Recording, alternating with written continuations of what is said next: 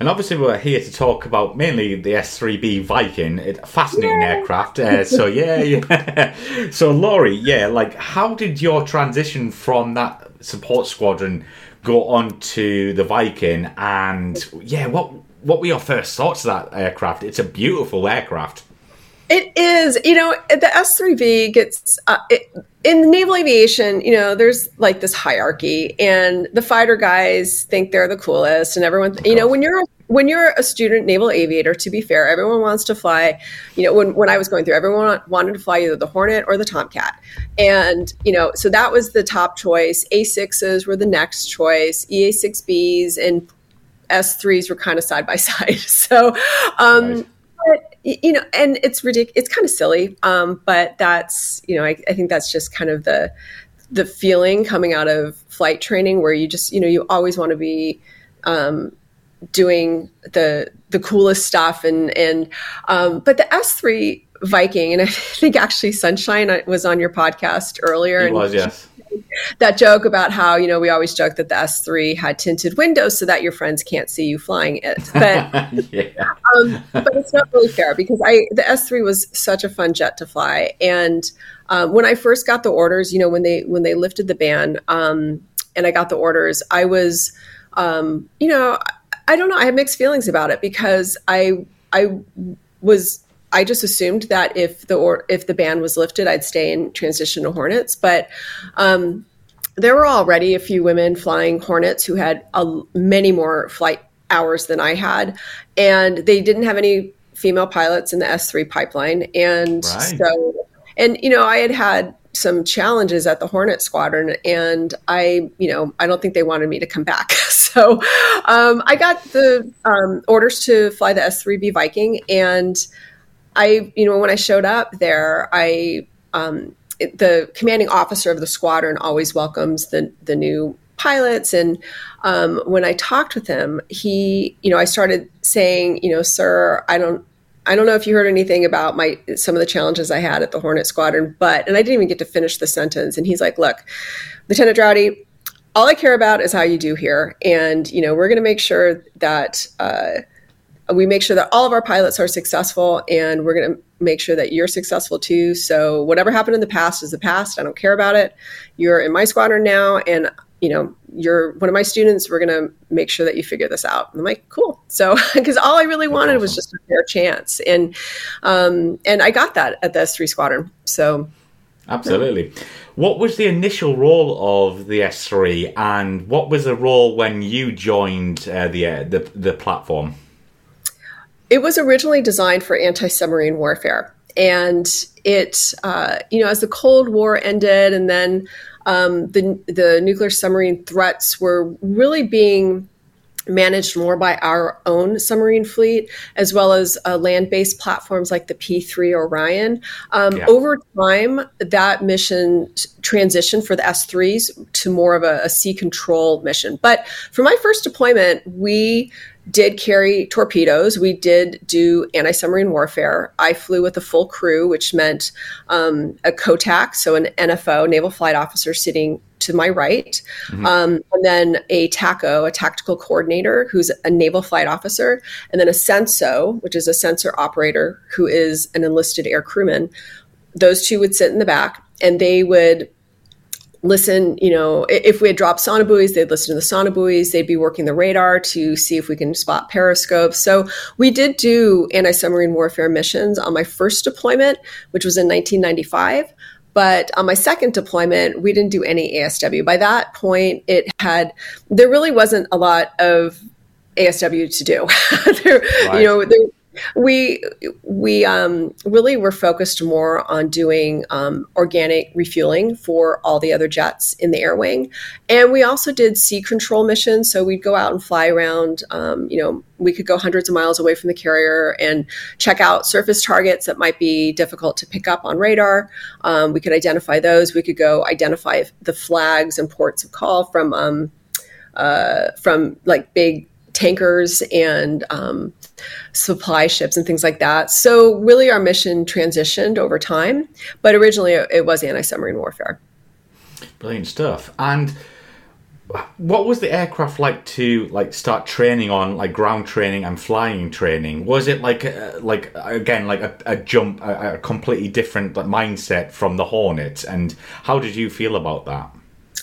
It it was in the sense of um, you know now now I have a crew I have to coordinate with. So yes. like I you know I'm not doing all the talking on the radio anymore, and I'm I'm working with my navigator to figure out where we're going. And so that I actually really liked. You know I like being part of a team. So uh, that that was different, and we had simulators. So again, you know, we start off in the classroom, and then we move to the simulators, and then we move to the aircraft, and it was. Um, uh, like carrier qualifications in the S3, th- that's the first time when you actually get to your um, jet that you're flying in the fleet. That's the first time you do night carrier landings and oh, night right. Okay.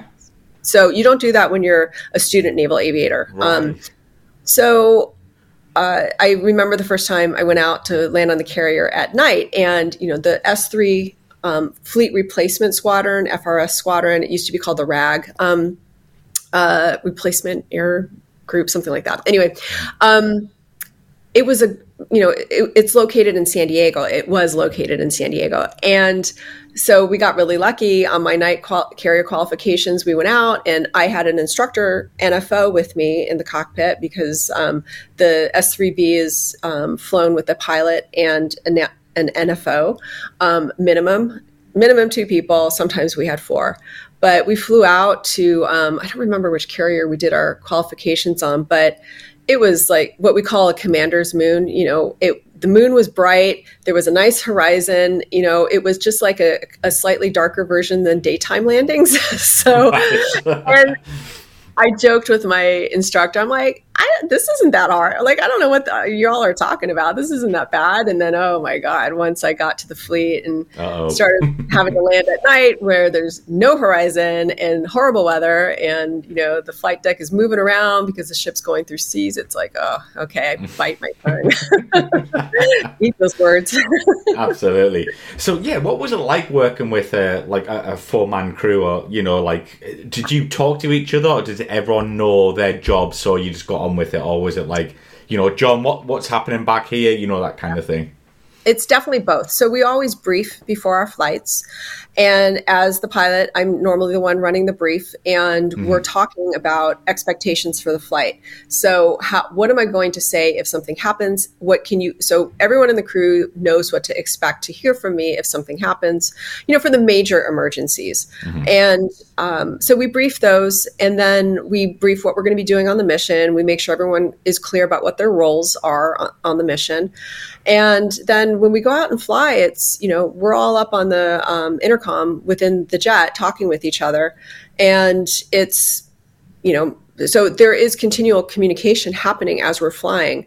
Um, it is, yeah, I, you know, typically, especially with a four person crew, it's unusual for there to be silence because everyone's you know talking with each other trying to figure out what's going on um, especially if you're like prosecuting a submarine um, or if we're trying to identify a surface target we have to have that communication happening. So, um, so it was, a, I would say, a mixture of both pre-planned and set expectations for who was going to do what and and who's going to say what, mm-hmm. as well as real-time communications.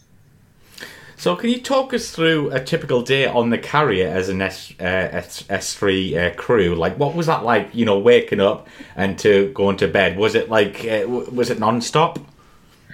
You know, it, it kind of depended on the day, but I would say a typical day when we're on deployment is um, aviators are, are lucky in the sense that um, since we fly fairly late into the evening, sometimes, you know, I wouldn't get up until like maybe eight in the morning. I'd go grab breakfast in the wardroom, which is where officers eat. And then um, I'd go to the ready room. And the ready room was like the central place for the squadron where we brief our flights. And um, where we hang out. You know, it's kind of the social center as well for the aviators of a squadron.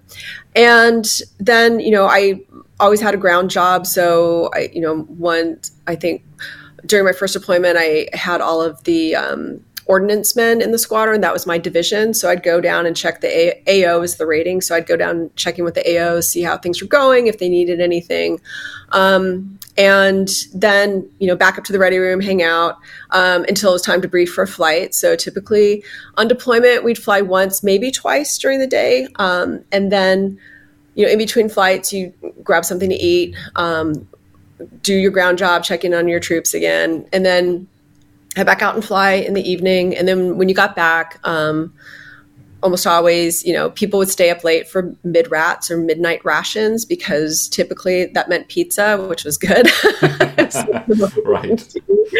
Um, or the Kitty Hawk made the best grilled cheeses I've ever had in my life. So, you know, stay up late for that and then go to go to sleep after that. But um, I was also a landing signals officer. So on the days when I was doing that duty, I did not fly. And those were actually the longest days because I was up on the flight deck from the first recovery. So the first time um, airplanes are coming into land to the very last recovery, and that could be you know a 14 hour day, 16 hour day, and then with, even after the last plane recovered, we still had to go down to the to the um, the space where the computers were, where we kept all the grades and have to enter oh, wow. all the grades in. And so it was, they were really long days, but they were very fulfilling. Like I really enjoyed my duties as a LSO. It was um, that was a, a really fun team to be a part of. Yeah, let's talk about your time as an LSO. Like, so obviously, landing si- signal officer, is that correct? Yes. For our viewers out there. So, would you be out there with like the Hornet guys, the Tomcat guys, or was it like types uh, specific? Yeah, so every squadron had um, a couple of LSOs, and typically I think three, and that way we could rotate. And every squadron would always have an LSO up there if your airplane was landing, and then typically even if you didn't have um, an airplane from your squadron landing, you'd be up there anyway just to help support the team. So, right. um, so there were every you know every squadron's LSO one LSO from every squadron would be up on the LSO platform as part of the recovery. And, um, you know, when you start off as an LSO, you typically are what we call waving. You are, and the reason we call that waving is, is because way back in the day, um, LSOs would literally stand on the back end of the aircraft carrier um, holding these paddles that look like ping pong paddles. Um, yeah. And they would so that the pilots coming into land could see the signals from um, that pilot and they would react to whatever the LSO was telling them to do. Because um, LS, LSOs, and when you're looking at an an aircraft coming into land at the carrier, you can see the energy state on the aircraft. Um, a, like a split second faster, um, sometimes a little more faster than that, then the pilot can see it because you know the pilot's dealing with a lot of stuff altogether yeah. in the cockpit. And so LSOs are there for safety. Um, and so we call it waving because we used to wave paddles around um, to signal the pilot. So on the days that um, we're waving, when you start out as an LSO, you start waving your own aircraft type. So jets from your own squadron.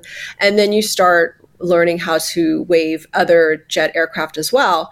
And a lot of it is just it's on the job training. You're you're standing there, you know, watching landings after landings, and and you're um, hearing the grades that the LSOs are giving to those landings, and you're and you're starting to understand the connections. So there is an LSO school that um, I went to, but it wasn't after. It wasn't until after I had been waving on my first deployment um, that I got to go do that more specialized training, kind of like graduate school for LSOs. Absolutely. And um, so, like on a carrier deck, uh, would you, uh, you guys in the the Viking community, like, would you mix socially with the, you know, the Tomcat guys, the Hornet guys, the Year Seven guys? How would that mix, like, you know, when you go to the canteen or whatever, or would that even happen? Oh, definitely. No, um, we definitely mix. So, um, you know the air wing so the air wing is composed of all of the squadrons. So you know we had the s3 squadron we had a couple of hornet squadrons. On my first deployment we had um, uh, an a6 squadron then the tomcat squadron. So all the squadrons are part of the air wing and um, we you know before we deploy we do training exercises together so uh, we we're getting to know each other professionally on the aircraft carrier, but then we, when we pull into port um, during Liberty, it's just we typically run into each other in town, and there is definitely, um, you know, socializing that's happening. Um, lots of good nature rivalry, drinking games, things like that. So, and also, um, when I was on deployment and we'd pull into Jebel Ali in the Persian Gulf, we'd go into Dubai. And back then, um, nice. it, it, Dubai wasn't like how it is now. There really Flat, were. Only, oh my gosh, it was. It was. There were only a, a, couple of hotels that were nice, where we, you know, we we'd all pitch in and get a nice suite um, where we can have have as our central, you know, Liberty headquarters, and um, so a lot of times pretty much all the squadrons were in the same hotel. So um, there definitely was socializing and and then we always the air wing has a thing called forecastle follies which is um, maybe about twice during a deployment, the whole squadron, uh, the whole air wing gets together in the forecastle of the aircraft carrier. So it's a little bit of an open space, not as big as like the hangar de- hangar um, bay in the aircraft carrier, but it's enough where you can fit in um, all the all the aviators.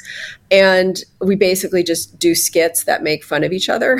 and so um, some, some people would sing, you know, songs, and it it was really fun. So yeah. That sounds awesome. Uh, but uh, before we get up, like onto uh, the personal questions here, um, Loree, uh, what would you say the strengths and weaknesses are of the S3? Oh gosh, well, the strength is um, it can stay afloat forever, which is also kind of a little bit of a weakness when it, when it comes to landing the plane because it just does not want to come down. Um, so the strength was that you could, you know, the S3 could go out on station for a long time. Um, it, it, didn't burn gas as quickly as, you know, like a fighter jet. Um, and it had, um, you know, the four person crew was great for doing anti submarine warfare missions. For surface um, uh, missions or surface or sea control, um, you know, two people was pretty much uh, that was enough. But so strengths. Oh, the other strength is that the S3 has in the back of the jet. There's actually a little bit. Of, it's a tunnel. We called it the tunnel, where a lot of the equipment for the radars and um, uh, to access, um, you know, different equipment, you could actually stand back there, and so. One of the strengths is the S3 was a great cross country jet because you could throw bicycles back there, you could throw skis back there, golf clubs. I mean, so that was really nice. Very um, nice. Yeah, it didn't really come into play on the aircraft carrier, but um, for cross country flights, that was great. Uh, and then the weakness, you know, it was subsonic. It um, wasn't the the sexiest looking jet. but I, you know, who cares? It could be um, it, uh, it, could be the C two, so that could be where. uh, no, I mean the S three. Honestly, it was such a great jet to fly. It was really versatile. It was forgiving. It was, um, you know, and it still was very nimble. Um, we did aerobatics. We, you know, we did. Um, actually, this gets me back to the DSET. Um, yes. so when I first um, read that, I in in um, our S three training we did a flight called um, was it uh, I think it was like defensive combat maneuvering or DCM. That's it, defensive combat maneuvering. Because basically, if we're up and someone's going to come shoot at us, the only defense we really have is to try to get as slow as possible. so, yeah. and, and, then get the hell out of there, right? So, um, so we didn't do aerial combat maneuvering; we did defensive combat maneuvering. So we learned how to, you know, pop out chaff flares and run. so that was basically what we did. But um, in between my my first deployment and my second deployment, we did uh, the Rim of the Pacific exercises, RIMPAC, and so on one of our missions, we took off and we had simulated um, Zuni rockets that we would carry um, in case we encountered any surface contacts. But um, a P3 was uh, posing as a Russian um, electronic surveillance aircraft.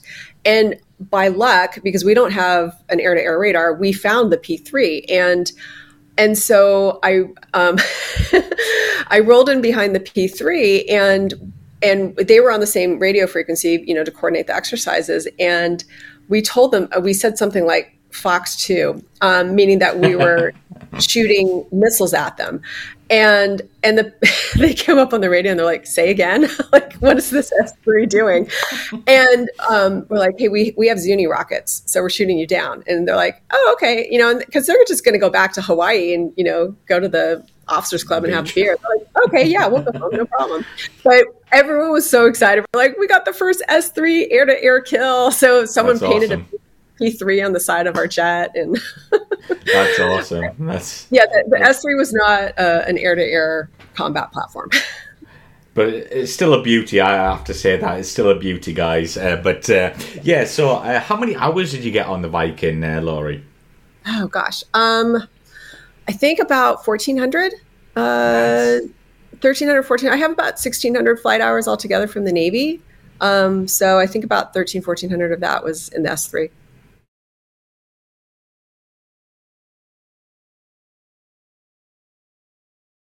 tell us what happened after your Navy career.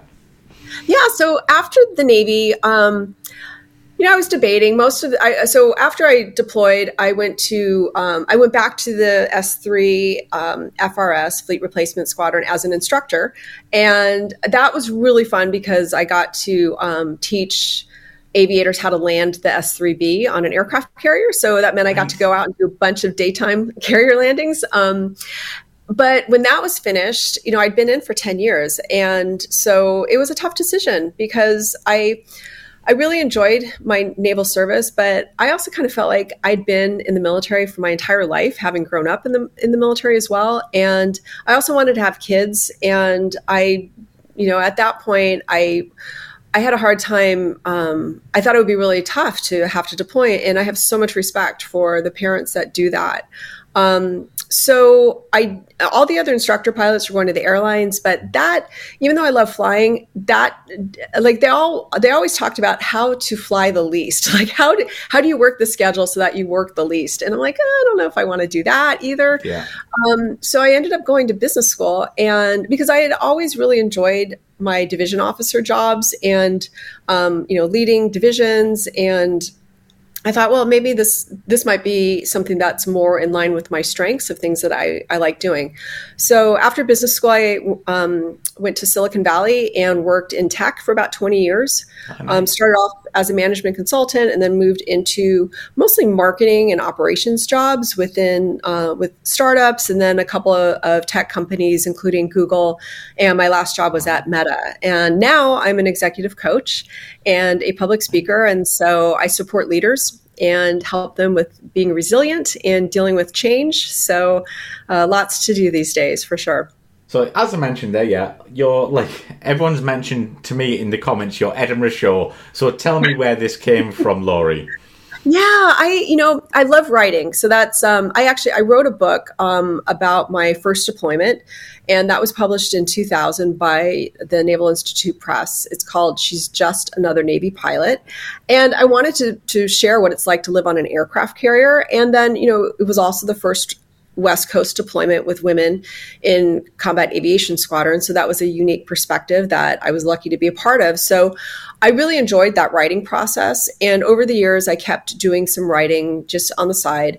And I had been attending some writing workshops. And the stories that I wrote that had anything to do with the Navy were always the ones where um, the other people in the group would be like, oh, tell us more about that. Like, because most people don't get to live on an aircraft cool. carrier or or yeah. fly jets in the Navy, and so um, so I pulled a bunch of these stories together, and the woman who runs the workshops, um, Beth Dunnington, had uh, helped another writer pull her stories together to make a one woman show. And I thought this actually could be an interesting one woman show.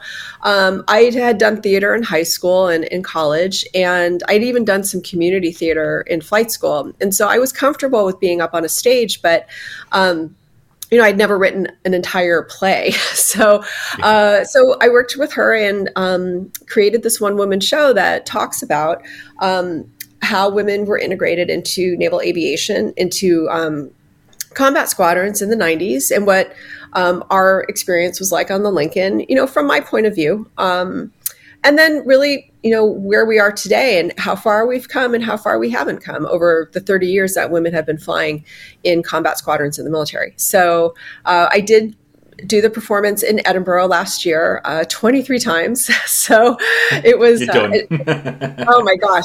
It was really fun though. I, I loved meeting the audiences after and, you know, they were incredibly supportive.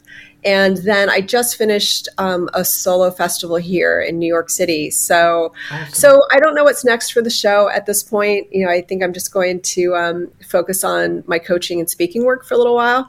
But it was really, you know, an honor to be able to represent that period of time and the other women that I served with and the other men as well. And so I hope maybe, you know, I'll do it again in the future. So watch this space, I guess. yes. but also, you've got a new book out called uh, Soar into Joy. Where did this come from, Loree? That came from um, lessons that I've learned um, from the Navy, from working in Silicon Valley for 20 years, and also uh, from a lot of the work that I do now with executives and leaders, and um, you know, around coaching them as leaders as well as life coaching. And my first book was really more this is what it's like to live on an aircraft carrier or to fly in the Navy.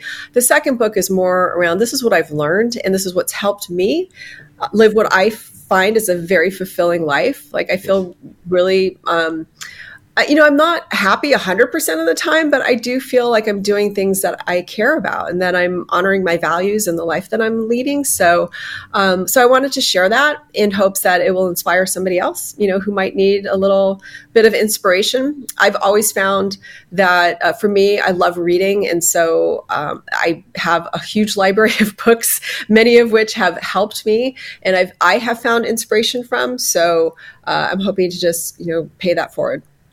Brilliant stuff.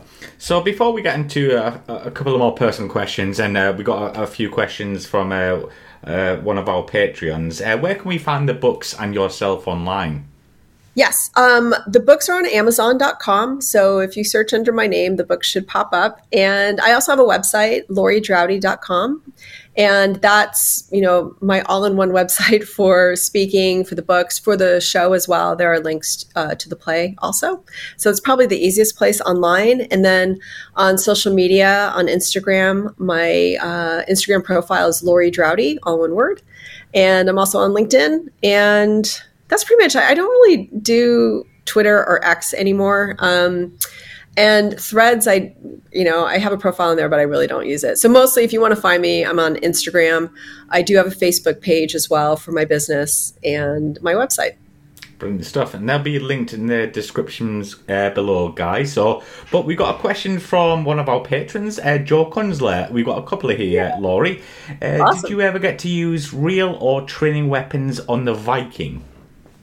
Um, we never had to, you know, quote, drop a bomb in anger. So actually um, release any weapons with the intent of destroying something. Um, we did fly, we did train for that. Um, we when when I was on deployment, we always carried two Mark 82 bombs in case we had to do any kind of surface target prosecution. Um, my first deployment, we carried torpedoes. Um, so we did carry them, we did train for them, but thankfully I never had to um, actually use them. Great stuff. Good LSO story from Joe Kunzler again. Oh gosh. Um I think when when I first started waving, when I first you know was doing LSO training, um, one of the pilots in the F fourteen squadron um, Paco Chirichi. He, oh yeah, I've interviewed him. Yeah, you probably know the story from my book, but um, he he was like a big brother to me, and he um, you know, I came up to the platform one day and we, you know, it was, I don't know if it's digital now, but back then it was all paper. You know, you write in a book with a pencil, with a pencil, because a lot of times things would be adjusted a little bit. Um, and I, you know, came up to the LSO platform and I had this pencil that, you know, I'm a creative person. It was very colorful. It had, I don't know, you know, pink, reds, yellows, who knows. But um, Paco saw that and he just grabbed it out of my hand and snapped it in half right in front of me and like threw it overboard. And I was like, what? He's like, you know, we use standard issue pencils here, not these, you know, ridiculous girly pencils. I'm like, fine. So Or the next troll day, on the top. oh yeah, yeah, exactly, with the fuzzy hair. Yeah. God, oh, I wish I'd had one of those. Um, so of course, the next day I, I went back up with another one, with another fully pencil, and you know he laughed and then grabbed it and broke it in half and threw it overboard, and we both laughed about it. I was like, okay, so he knows that you know I've I, I can take it, and um, I know that he means business. That we're going to stick to the standards of uh, standard issue military pencils. But I just I really always appreciated that um, camaraderie and that joking around, and um, yeah, so that was one of the reasons why I really enjoyed being an LSO. That's brilliant. And last one from Joe Viking or Hornet and why? Man, Not my question, Joe's. God. Um, well, I mean, I guess the it's tough to just give a blanket answer to that because there were some things about the Hornet that were awesome. I mean, it's just an incredible platform to fly.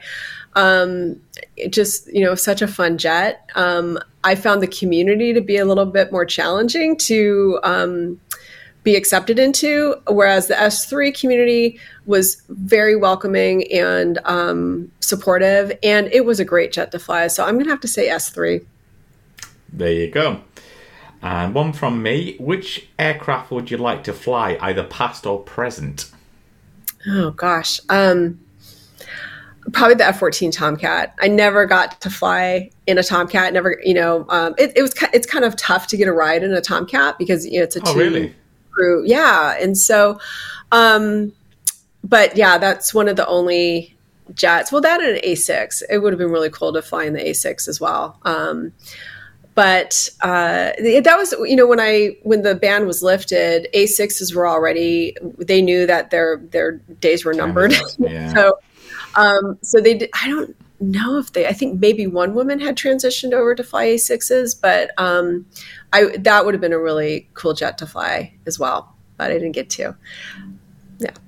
That's pretty cool. And before we wrap up, I'll just get a quick question. Did you ever get to fly with the RAF or any other like European nations?